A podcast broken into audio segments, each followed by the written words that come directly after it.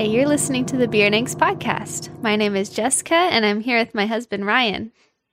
And, And Kira. yeah, oh yes, and there's a baby present. So if you hear is. baby noises, it is in fact a baby. We're gonna leave all She's gonna hang out with us. yes, I like baby noises, but Yes. maybe that's just because I'm a mom. it's very enhancing to everything. It's like you're really sitting here with us. But yeah, we're continuing our series today, um, reading through the Gospel of Luke. And today's day number two, so we're going to read chapter two. Chapter two. Are you ready, Ryan? I'm ready. All right, I'm going to start us off. In those days, Caesar Augustus issued a decree that a census should be taken of the entire Roman world. This was the first census that took place while Quirinius was governor of Syria. And everyone went to their own town to register. So Joseph also went up from the town of Nazareth in Galilee to Judea, to Bethlehem, the town of David, because he belonged to the house and line of David.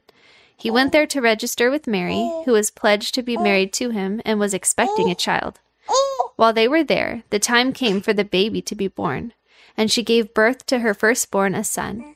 She wrapped him in clothes and placed him in a manger, because there was no guest room available for them. And there were shepherds living out in the fields nearby, keeping watch over their flocks at night. An angel of the Lord appeared to them, and the glory of the Lord shone around them, and they were terrified. But the angel said to them, Do not be afraid. I bring you good news that will cause great joy for all the people. Today in the town of David, a Savior has been born to you. He is the Messiah, the Lord. This will be a sign to you. You will find a baby wrapped in oh. clothes and lying in a manger. Suddenly, a great company of the heavenly hosts appeared with the angel, praising mm. God and saying, Glory to God in the highest heaven, and on earth, peace to those whom, on whom his favor rests. When the angel had left them and gone into heaven, the shepherds said to one another, Let's go to Bethlehem to see this thing that has happened, which the Lord has told us about. So they hurried off and found Mary and Joseph and the baby, who was lying in the manger. When they had seen him, they spread the word concerning what they had been told about this child, and all who heard it were amazed at what the shepherds said to them. But Mary treasured up all these things and pondered them in her heart. The shepherds returned, glorifying and praising God for all the things they had heard and seen, which were just as they had been told. On the eighth day, when it was time to circumcise the child, he was named Jesus, the name the angel had given him before he was conceived. And when the days for their purification, according to the law of Moses, were completed, they brought him up to Jer- Jerusalem to present him to the Lord. As it is written in the law of the Lord, every firstborn male that opens the womb shall be called holy to the Lord. And to offer a sacrifice according to what was said in the law of the Lord, a pair of turtle doves or two young pigeons. And there was a man in Jerusalem whose name was Simeon, and this man was righteous and devout, looking for the consolation of Israel. And the Holy Spirit was upon him, and it had been revealed to him by the Holy Spirit that he would not see death before he had seen the Lord's Christ. And he came in spirit the, into the temple, and when the parents brought the child Jesus to carry out for him the custom of the law, then he took him into his arms and blessed God and said, Now, Lord, you are releasing your bondservant to depart in peace, according to your word, for my eyes have seen your salvation, which you have prepared in the presence of all peoples, a light of revelation to the Gentiles, and the glory of your people Israel.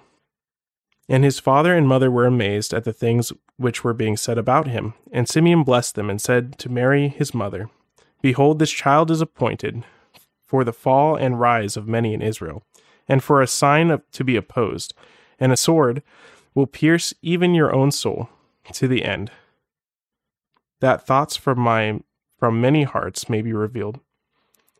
And there was a prophetess, Anna, the daughter of Phanuel of the tribe of Asher.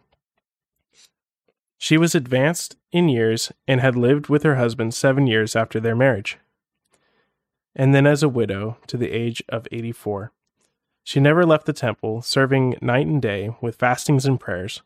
At the very at that very moment she came up and began giving thanks to God, and continued to speak of him to all those who were looking for the redemp- redemption of Jerusalem.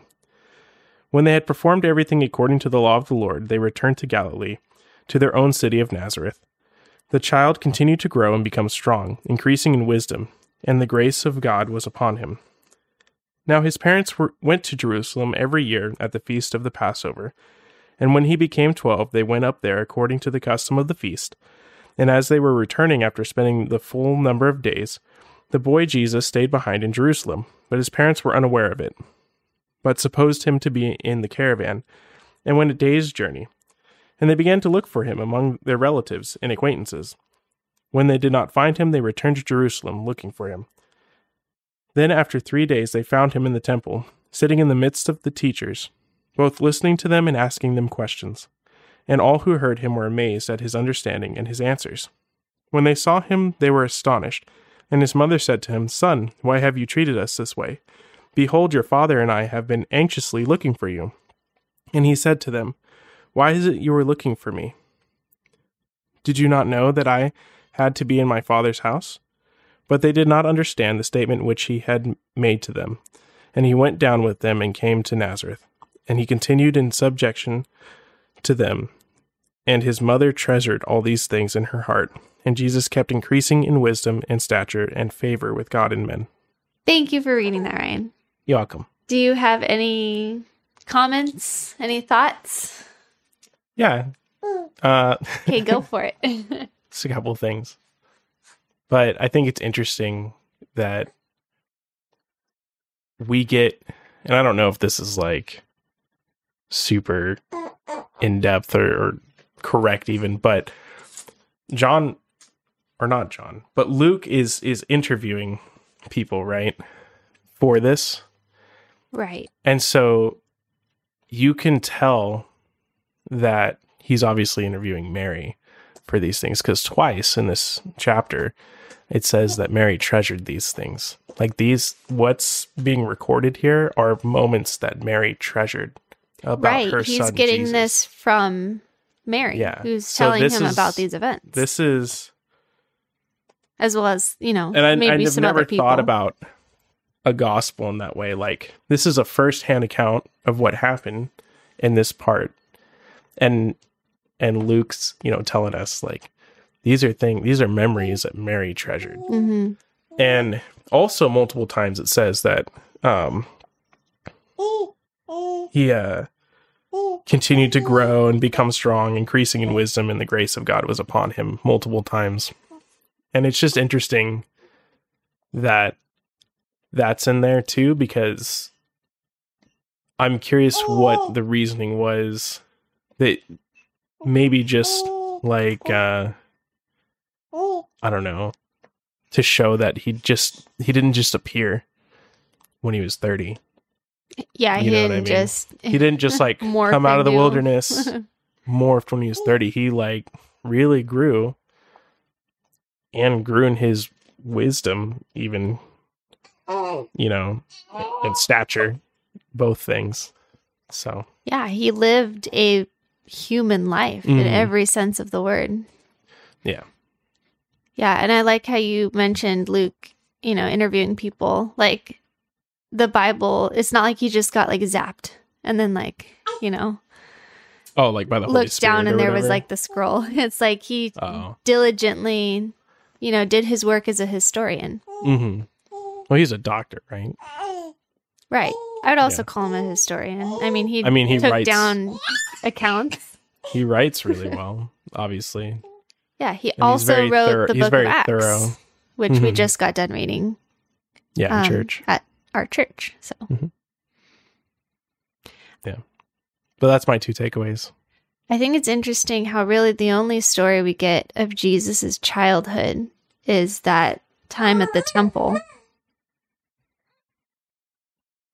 what do you mean Well, because most of what we know about Jesus is in his ministry. Because there's the the wedding too, right? He was a young man during that.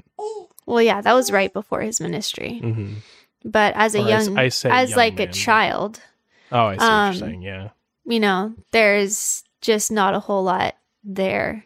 Not that it wasn't important, but that, you know, You God should turn that clearly didn't see a need to include all of that. All right. Well, I really enjoyed reading that with you. Thank you. Yeah. And thank you guys for listening. And hopefully, we will see you here again with us tomorrow. And the for next chapter day. three. And the next day. And the next day. And the next day. no, it's something to look forward to. You're making it sound like something to dread. No. Well, uh, I hope you guys are having a wonderful December, and we'll see you tomorrow. It's December. It is. Oh my goodness. Okay, bye. Bye.